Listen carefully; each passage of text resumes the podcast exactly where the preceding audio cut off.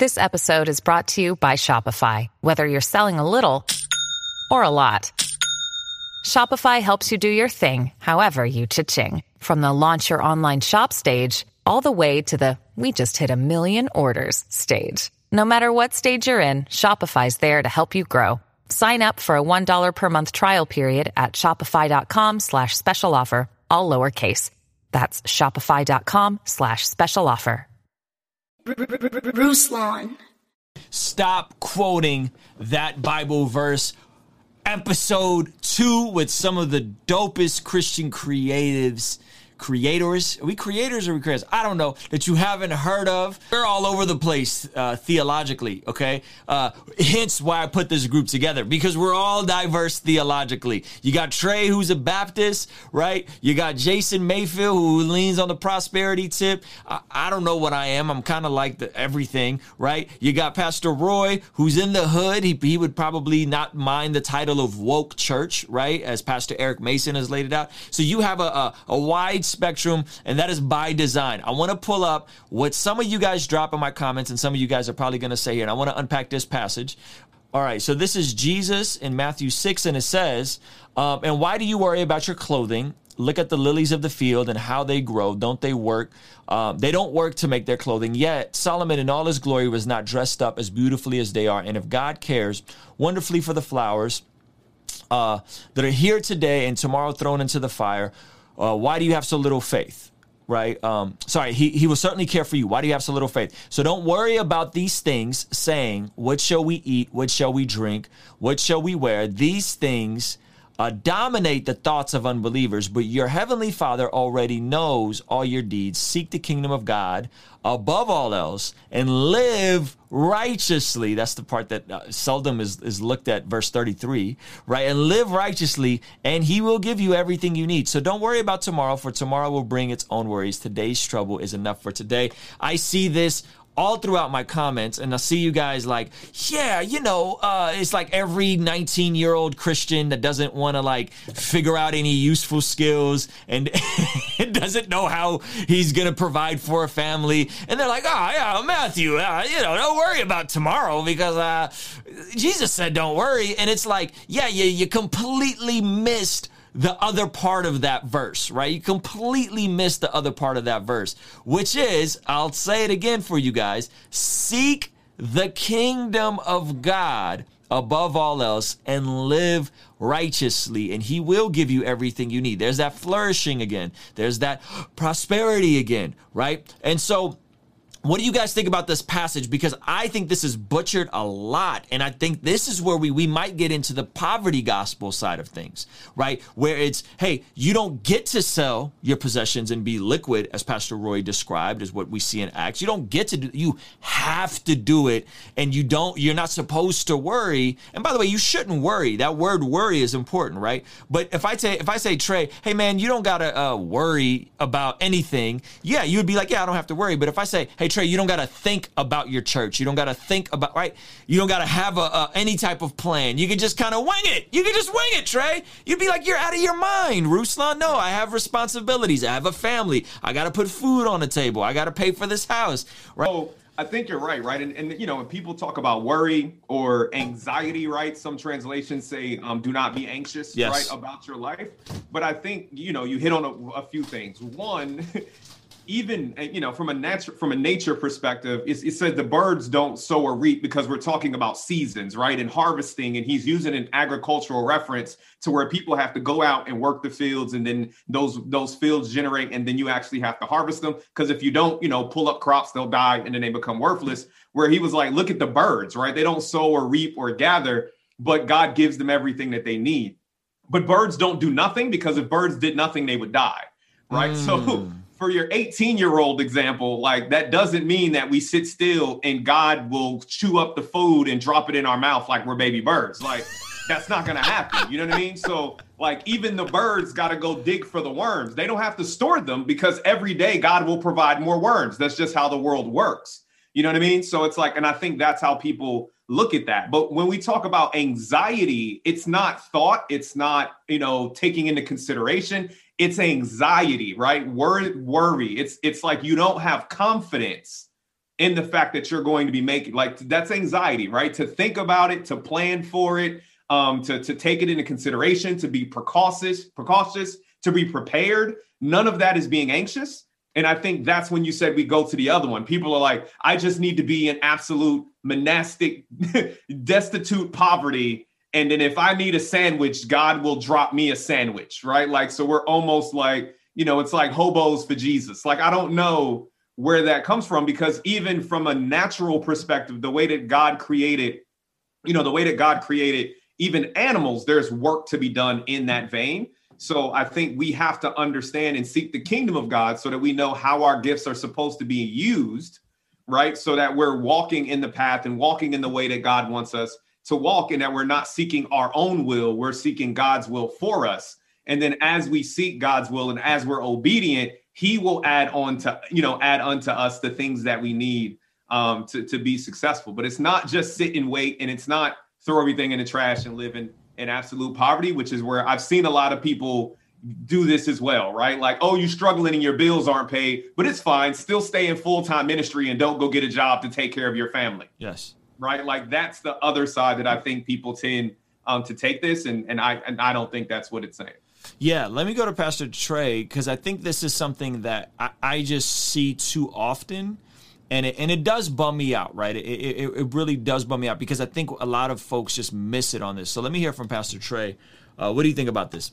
Yeah, so God actually created us to have anxiety. Okay. So the question is, what kind of anxiety is Jesus addressing? So they're the two different what they what they use like in counseling world is you have acute anxiety and chronic anxiety. Mm. So what Jesus is saying is don't have chronic anxiety. Okay. So acute anxiety is based off of an immediate threat. So you react, you respond. It's the today. There's an immediate threat today. My family needs food today. So I'm going to go out there. I'm going to win the day. I'm going to provide for my family today because yep. that's immediate. Yep. Chronic anxiety is an imagined threat. Mm. And that's the biggest difference there. Don't be anxious. Don't imagine all these future things. You have no idea if that's going to happen or not. So he's saying don't get so consumed with the imagined threats. What we're supposed to do is be responsible for our immediate threats. And so acute anxiety is actually a blessing. Um, shame, anger, these are all blessings when we're using it in the right context. And so it's really lazy of us to say, oh, that's bad, that's evil you know, those are actually good things. God wired us that way. So obviously, there's something in us that's a good thing that God gave us. And so, acute anxiety versus chronic anxiety is a really helpful conversation. I would also say, though, that what's kind of hard is a lot of people kind of use this passage. Um, like a lot of people come to church expecting just to hear this message. Mm. You know, like come to Jesus and God will take care of all your worries. And mm. it's a real temptation for me as a pastor and you know just say okay like come jesus he'll take care of you. And so we love these verses but i love that how he says seek the kingdom of god. And i think we can preach even this passage in a way that says seek the kingdom of man. Yeah. So like morris dirks talks about there's really three different uh shifts. There's th- three views uh, when things aren't going well like three reasons why people come to church in other words. Morris dirks he said the first one is the the managed life. So sometimes people come to church to say what how do i look and feel good. Mm. I'm coming to you. I'm coming to this Jesus thing because I want to look and feel good. Mm-hmm.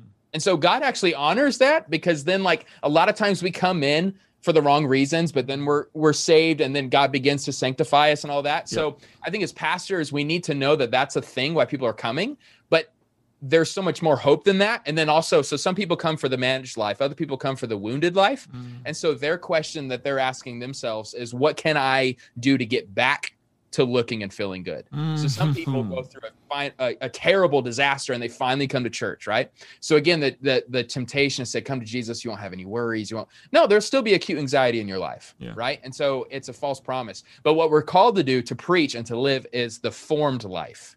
So not the managed life, not the wounded life, but the formed life. So the question we have to ask ourselves when we have quote unquote worries, when we have um, you know, threats in our life. Okay, what is God doing through this, and what is God doing in me? Mm-hmm. That's the shift. So that's when you begin to seek first the kingdom of God. Is you don't ask, how do I look good? How do I get better to looking and feeling good? It's okay, God. What are you doing through this for others, and what are you doing to, to do this in me to make me look more and more like you? Does that make sense? Yeah, so I think that's a really helpful conversation when we talk about worries.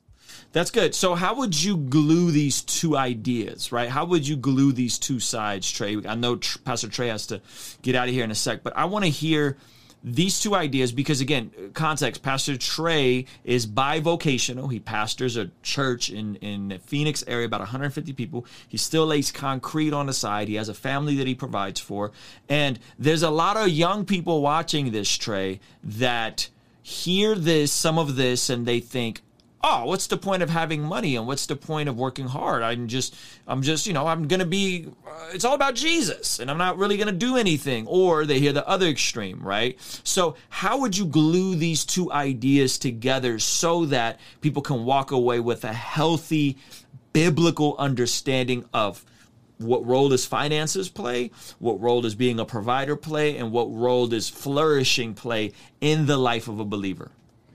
Yeah, that's really good. Um, I would say one thought is uh, like an easy thing to talk about is look before the fall we were working. So like that's like you know the work is not a result of the fall. We were created to work. Yes. There's joy in working. So it's like man, like I am so fueled. Like I hate when I'm lazy. And there's a difference by the way between laziness and rest. Mm. Um, so there's something to that. Um, but but I would say this is I've actually met more people who are poor and that are obsessed with money wow. than those who are rich and are obsessed with money. So, um, time and time again, bar none. Yeah. I mean, I have seen, and and another thing that I didn't mention is many people come to me say, "Man, God won't give me any money." I know their financial life. Like I know how dumb they are with their money. Like why would God continue to bless that? Those those problems will just keep getting worse, and it, like it's God's grace that He's not giving this to you. But the biggest question I ask people to figure out look, these are gifts. These are pleasant. And we expect them to be perfect, when they expect them to be God, right? They become perverted, right? They become gross. And so the biggest thing I say is when you have a lot, um, do you have contempt for those who are beneath you? Then that means you're worshiping money if you have contempt for those who are beneath you. Mm. But a lot of people who don't have enough, they have resentment towards those who are above you. So contentment, you know, contempt or resentment. So it depends on do you have a lot of money or not. But both of those are not the way of Jesus. You see that in the Sermon on the Mount, right? Um, and so if you have resentment in your heart, you're probably worshiping money. If you have contempt in your heart that you're better than others, you're probably worship, worshiping money. And God has such a better, that fruit of the spirit, that peace, that joy, that love, right? That comes, and you can't have peace and contempt, right? You can't have joy and resentment. I think that's the heart of it that we have to keep pushing towards and recognizing seasons. Like my dad's ministry is doing really well right now. 10 years ago, it wasn't. So I'm looking at my ministry now you know there i know that there will be better days but i'm patient because i know you know what? I'm rooting my dad on as he's succeeding right now. I have zero resentment for him. I'm rooting him on because i serve a god of abundance and the same god who's blessing him will one day bless me. So i'm in this for the ride and i'm just going to enjoy all the little things along the way. And there's a lot of blessings when you don't have a lot. You get to enjoy things. You don't have as much responsibility.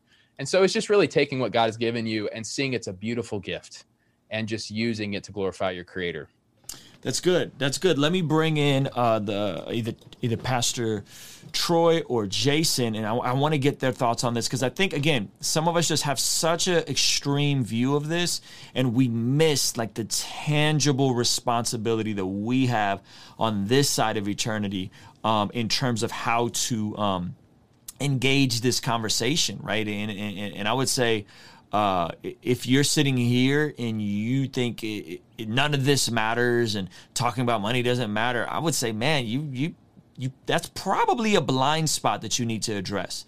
Uh, I mean, I don't disagree with anything that Trey just said. I don't disagree with anything that uh, Roy said on this particular issue at all. Um, uh, coming out of Matthew six, I think it's uh, everything they said was right on. Uh, but in terms of um, I, Trey just said something that I thought was so good about the the contempt and the resentment. Mm. But I also think that sometimes what we do, because I know a lot of people think that I read because of things that I say. I know that people think that I resent people who don't have money or don't give money. Mm. Uh, and that is not true. I just want to say this: there's also a, a value in setting boundaries with folks. Mm. And I don't listen to broke people talk about money because their advice takes my finances in a direction I'm not real interested in it going. Yeah. So I don't. So you know, you set boundaries, and you can be open about those things. And I, you know, I'm called to teach and to preach. So sometimes I'm saying that stuff a little bit more candidly to a camera than you might say it in a private conversation. Than I might say it in a private conversation. But um, but yeah, no, I mean, I think I think this this is killer conversation tonight. Yeah. Yeah, I mean, I think the only thing I would add, and I think I think Russ, I think you pointed it out, and I and I and I, and I even I agree with Jason in a lot of stuff because one thing I think that we fail to do in the church is to talk about money, right? The only way we talk about money is giving it, right, and like how you should let go of it. We don't talk about how to manage it. We don't talk about how to earn it. We don't talk about right how to protect it and how to make sure um, that we have an inheritance for generations after generation. Um, but yeah, I just think it all has to be, I think it all has to be healthy and within context. And a lot of it also comes from knowing who your audience is. Yeah. Right. Like most of my ministry is outreach, right? Like um, my life is not, I don't live in the same economic status of most people in this country, right? Because I, I make a lot of money. Um, so, but like I still have to keep that, I have to be mindful of that, right? And I, one thing I tell my mentees, um, and Ruslan, I think you said it on one of your videos earlier this week when he was like, you can tell your financial position by your five closest friends. Mm-hmm, mm-hmm. And one thing I normally tell my mentees is that I actually think you're insecure if everybody around you is in the same tax bracket. Mm. Right. So, like, if you don't have people around you who make less money than you, then you're probably arrogant. And if you don't have people around you who make more money than you, then you're probably insecure. Yeah. right? So i good. think but when we don't talk about money in church we don't know right? Like we don't like okay that guy seems like he's taking really good care of his family. Um how can i learn more about you know how can i learn more about how he's handling his finances and the skills that he got to be able to get him income right? Like the kind of stuff that you're doing in the patreon community is stuff that that's absent in the church which is trying to help people develop skills so we can be more effective for the kingdom and so that more people can be prosperous and we can benefit the church, the community, and everything else as well. So I think we miss the because prosperity and money has been so abusive in the church. Yeah. I think the church has went too far left to where you either have congregations that only talk about money and then you have congregations that never talk about money. And I think the healthy balance is somewhere in the middle. And Jason alluded to this at the beginning of the stream where he talked about something. So I want to pull up this passage and and uh, this is Proverbs chapter Proverbs chapter 6 and I am reading from the ESV um, the Lex Standard Version. So check this out. It says, My son, if you have put up security for your neighbor, um, have you given your pledge for a stranger? If you're snared in the words of your mouth, caught in the words of your mouth, then do this, my son, and save yourself, for you have come into the hands of your neighbor. And then it says, Go hasten and plead urgently with your neighbor. Give your eyes no sleep and your eyelids no slumber. Save yourself like a gazelle from the hand of a hunter, like a bird from the hand of the fowler. Go to the slug to go to the ant, O sluggard. Consider her ways and be wise. Without having any chief, officer, or ruler, she prepares her bread in summer and gathers her food in harvest. How long will you lie, O sluggard? When will you rise up from your sleep? A little sleep, a little slumber, a little folding of the hands to rest, and poverty will creep upon you like a robber and, and want like an armed man. Okay, I'm going to read you guys the New Living Translation. Okay, it says, My child, if you've put up security for a friend's debt or guaranteed the debt of a stranger, if you have trapped yourself by your agreement and are caught by what you've said, if you've put up security, if you if you're trapped, if you're in an agreement, if you've co-signed, if you're in debt, follow my advice and save yourself, for you have placed yourself at your friend's mercy. Now swallow your pride and go and beg to have your name arrested. Don't put it off. Do it now. Don't rest until you do. And then it says, save yourself like a gazelle, escaping from a hunter. My son loves videos of gazelles uh, and how they run away like a bird fleeing from a net. Take a lesson from the ants, you lazy burn, you lazy bones. Learn from their ways and become wise. Though they have no prince or governors or rulers to make them work, they labor all summer, gathering food for the winter. Okay. Um, and then he goes on to say a little sleep, a little slumber. So Jason, you you alluded to this earlier, and you said that something about, and this was so real in my life, something about something about paying off your debt unlocks something, right? And there's a there's a tangible side to it where Dave Ramsey always says, "Hey, 80% of personal finance is behavior, right? Because if it was all head knowledge, then nobody would ever go in debt, right? For credit card debt and, and just silly consumer debt, right? Um, and so uh, you talked about paying off debt and how that unlocks something in you, right? Talk about that a little bit and, and how that's played out. Because it was massive in my life when me and my wife paid off $45,000 of debt in 18 months. It was life changing, right? It was, it was, it was life changing. Go ahead.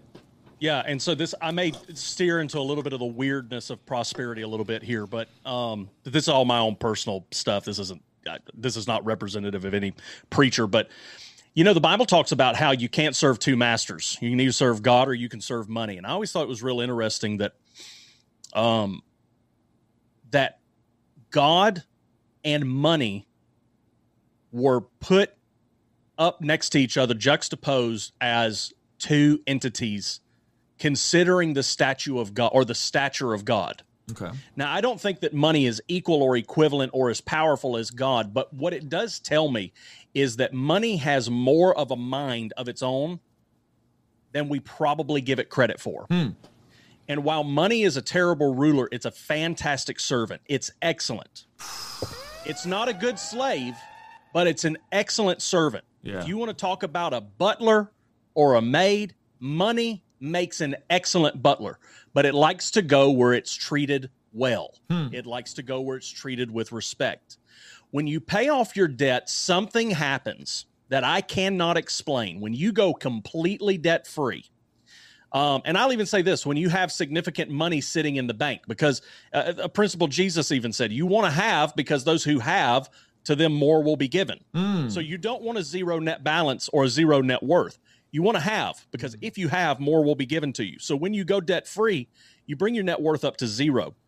So when you've treated that money well, when you've treated it uh, with respect, when you've managed it in a way where it can trust you, Yeah. it does tend to make its way to you. Now, whether that's money as a supernatural force or God as a supernatural force behind money, the problem is we see this work with both uh, those who are lost and those who are saved. People who are good with money, money makes their way to them.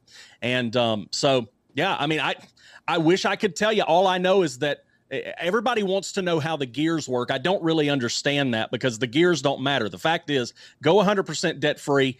Call me six months later and tell me how much money you're making that you weren't making before. I promise you, that's going to be the situation. I promise you. And when I'm talk, I'm talking factors Yeah. of income. I'm talking adding digits Yes. to income that happen as soon as we paid off that debt. And when we put money in the bank again, it likes to go where it can be treated well. So Come on. That's that's that's I- good.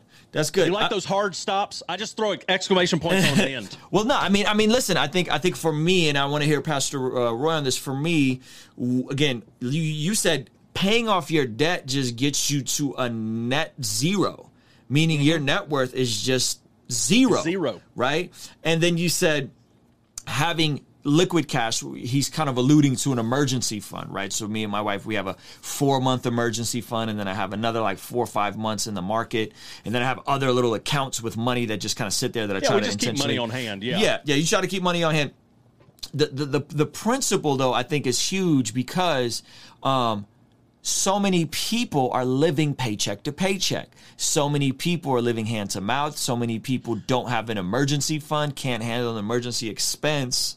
Go ahead, Yeah. Jason. Well, no, I, I don't even. I, I just want to correct you. I don't think most people are living paycheck to paycheck. Okay. Most people are living less than paycheck to paycheck because, you know, the first thing that we have people do when they do a budget, when we're when we're walking people through practical steps, is we tell them include your credit cards because you're using them to live. Wow. So if you're using a credit card for anything and you're not paying it off, and I'm not talking about paying the balance, I'm talking about paying it to zero every month. Uh, if you're not doing that and you have a credit card in the equation, you're actually living on less than you make. Uh, and for some of y'all that, that are listening, that's not buying clothes. It's not buying video games. That it's buying groceries. And that's where we were. I mean, we were paying money to buy groceries. Wow. You know, when I went when I de- went debt free, I paid off nine year old hamburgers.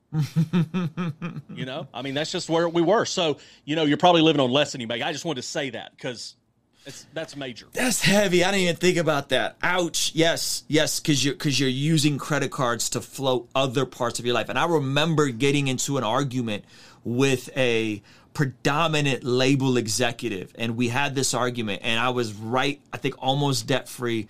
And I was just like, yeah, bro, like, I don't believe, I don't think it's God's will for you to be in debt. And they were like, well, what about when you don't get paid from a show and you have to use credit cards and you got to fly? And I was just like, no, I just don't believe that. Like, I don't think that has to be your reality. And it was like a thing where we sat and we argued.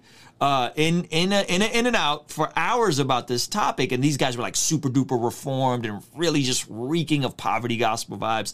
And I was like, no, no. And sure enough, what happened?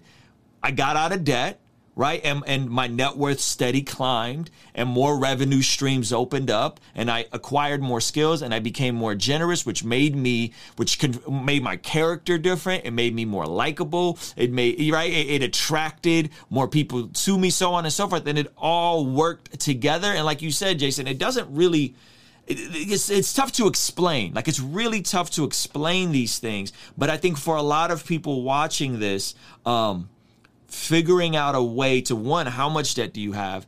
What do you need to make? Are there side income potential opportunities? Um, you know, what things can you grow? So on and so forth. But it does something supernatural, and or at least it did in my life. I don't, I don't want to speak in absolutes, but it did in my life.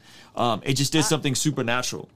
I think it's an absolute principle. I mean, I'm going to be honest with you. I don't. Okay. I don't.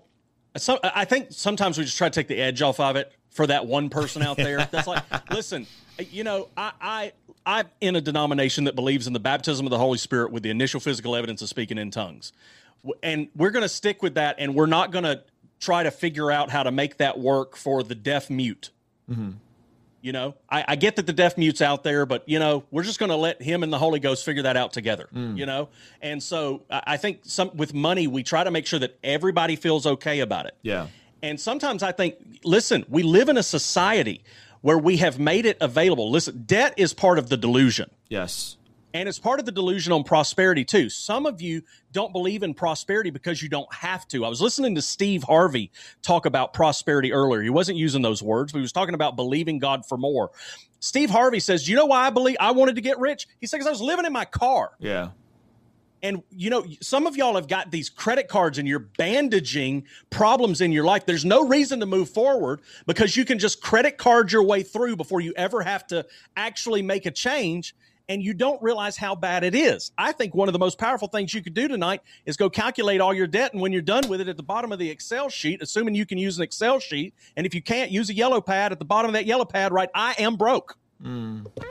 And if we get a little bit tougher on that, because we, I, I, do think it's an absolute when you what you just said. When when you pay off that debt, increase comes to him who has more will be given. It's just it is a reality. It is there is no way to circum. Does that mean you're not going to have problems? Does that mean uh, bills aren't going to come up that are going to kind of surprise you occasionally? Does that mean that I enjoy getting those phone calls from my CPA? I hate it when my CPA calls. I told her I said every time you call, I owe more money. Stop calling my phone. And so I just, I made a quit. I figured that'll solve it. So you know, I, I get it. Stuff happens. Things happen. There's uh, there are going to be upsets in life, but I've also come to realize this. You know, and I was I was talking to Trey about this the other day. That people who are under the law have a tendency to look at suffering as punishment. Hmm. People who are under grace look at suffering as preparation. It was Peter who said, after you've suffered a little while, then I will establish you and make you. Come and on. So I, I, do believe that you're going to have little troubles. You're going to have little problems, but no, you pay off that debt. I'll tell you what, you pay off all your debt. Call me and tell me your income went down. Mm. Call me and tell me you lost everything. Call me and tell me you went back into it. No, and don't call me with no halfway debt payoff. I don't care if you still got $35,000 in student loans. Don't call me. If you've still got $25,000 in student loans, don't call me. If you got $1,500 credit card, don't call me. You're not debt free. You don't know what Come you're on. talking about. So Come you on can't say increase didn't come. You didn't do your job. You didn't finish it out. You just have to make it happen. You said suffering. When you're under the law, you see suffering as punishment. Yeah. When you're under grace, you see suffering as preparation. Absolutely. There's some of us that are suffering financially here. This year for me, I don't know. I don't think I told you and, and, and, Pastor Roy. I've told some of the people. My mom had has really bad hips, and she fell uh, because she's she was is an alcoholic fell broke her shoulder and at the beginning of covid and i literally had to stop doing all my day-to-day stuff and take her to the emergency room spend a day here go to this doctor get she had no insurance i mean she just like completely we were more or less estranged and i remember sitting there thinking this is rough like this is rough this is hard this is challenging uh that that that I hadn't suffered like that in a while, Jason. I hadn't suffered like that in a while. But it was it was amazing because there was something in me honoring her despite her addiction, despite her making a complete utter mess of her life, and me honoring her and me being there for her, and the preparation on the other side of that. And now she she got the shoulder surgery, she got one hip fixed. You know, she's taking care of her health. She hasn't drank in over about six weeks. She's cut her smoking way down. Our relationship is better than it's ever been. And at that point, you said the suffering is preparation; it's not punishment. I could have been a I could have been a victim in that situation and said, "Why God? Why me in the middle of COVID? Do I have to go to this emergency room and that emergency room?" And you know what I mean? And see my mom suffer in this way. She had the surgery, and and it was a really rough reconstructive surgery, and they sent her home not understanding that she lived alone. So she had to stay in my house on, on my couch. We don't have a spare bedroom for like a week and a half and having to get her up to use the bathroom, having to help her like it was it was hard. But man, am I so happy that I went through it, right? And it reminds me of that those same early years of being married. Um, and living with my mom that first year of marriage and remembering how how much that felt like rock bottom of just like gosh this is brutal but goodness gracious not all of that like you said man when, when we're under when we're under the law, we view suffering as punishment. When we're under grace, we view suffering as preparation. When and and when I look back, we uh, you know, I now people always, you know, want to throw. It's easy to talk about this stuff because you have money. Thank God for Facebook memories, because it's you know it's it's June to December that I'm reminded because uh, six years ago now in June. We just we're ending that season. Uh, June six years ago, uh, I lost my job. I had done everything right. I was the highest performer, highest producer. I was the right hand man. I had lost my job. My ministry was put in a terribly, uh, uh, a, a, terribly disreputable situation that had mm. nothing to do with me. Um, it was it was just a lot of lies that were going around with a, a, pastor who was having an affair and trying to find a scapegoat. Mm. And so he used me. And uh, we lost everything. Lost our job. I was unemployed for six months. Uh, but when we look back at that moment, my wife had been a couponer. Mm. And my wife started taking some of her coupon packages or coupon stuff that she had, her stockpile. She started making little packages and she'd put them in bags and she'd tie them up. She started putting them on Craigslist or whatever. She started going over and selling them, meeting people in a Walgreens parking lot by our apartment and selling these little packages. And we were surviving on her coupon stockpile that she had got just for fun. It was a hobby for her. Wow. And in that season, I realized that my wife had a proclivity to make money and when we went through the the the darkest, most uh, detrimental season of my life, my ministry, our finances, all of it. Yeah. The seed of our prosperity began. Mm. Now I'd been preaching all of this stuff through that whole time. So here's here's the funny thing. If you go back to June to December of that time and read my tweets and read my Facebook posts and watch my videos, I'm saying all the same stuff I'm saying today. Mm. Except I know I wasn't saying the debt stuff. I didn't have that revelation, but um, I was reading Total Money Makeover in that season. Mm. And so a lot of that seed was being was being uh, planted. But I, I was a lot of the stuff that I believe about money and spiritual the spiritual element, uh, what the gospel says about money, what the Bible says about money. Uh, you know, that's all been in me for forever. And I so I, sometimes I, I believe the credibility comes that I believed it in a broke place. I believed it when nothing was right and now we've seen the fruit of that. We've seen the fruit of that revelation. And so, yeah, this all comes out of pain. This all comes out of pain. But praise God. He'll take he, he'll restore to you what the cankerworm and the palmer worm and the locust have eaten. Come on, that's that's good. Uh, Pastor Roy, you wanna you wanna give us kind of a a closing idea to glue all this together? Jason out here just dropping truth bomb I after him, I truth bomb. preach. You know, I Goodness gracious, I gotta, I gotta man! preach on Sunday. I'll let I'll let Jason preach on preach on Thursday. Um, Listen, hold on, um, on, real, real, real quick. I, no one, no one who watched this stream can walk away from this and just say they had head knowledge. You just got head knowledge about Bible verses that people quote out of context. Like we gave you guys very, very practical, applicable, tangible steps.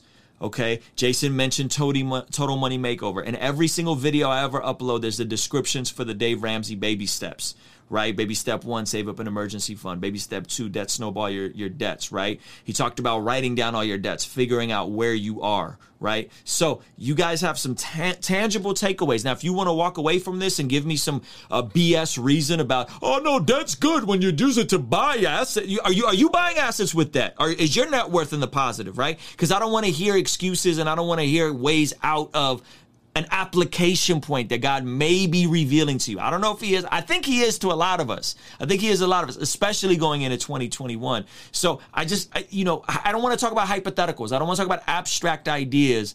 What do you need to do in your finances moving forward? Uh, go ahead, Pastor Ray. I'm sorry to cut you off. I just wanted to No, tie you're that good, in. bro. Um, and I actually, I kind of wanted to. I'll close it out with a bit of practicality around what both of you were calling kind of like a supernatural feeling, right? So both of you talked about that like supernatural change and factor in money, right? When you became debt free, and I just built the house and I didn't pay cash, so I'm not debt free. Um, but um, but from what I will, but the one thing I'll mention though, and I and I talked to my mentees about this. One, as you pay off debt, and this is for the people out there, right, who are just going to say this is you know head knowledge or super supernatural or whatever. Um, so from a from an applications perspective, to make it very simple, as you pay off debt, your income goes up, even as you don't make more money.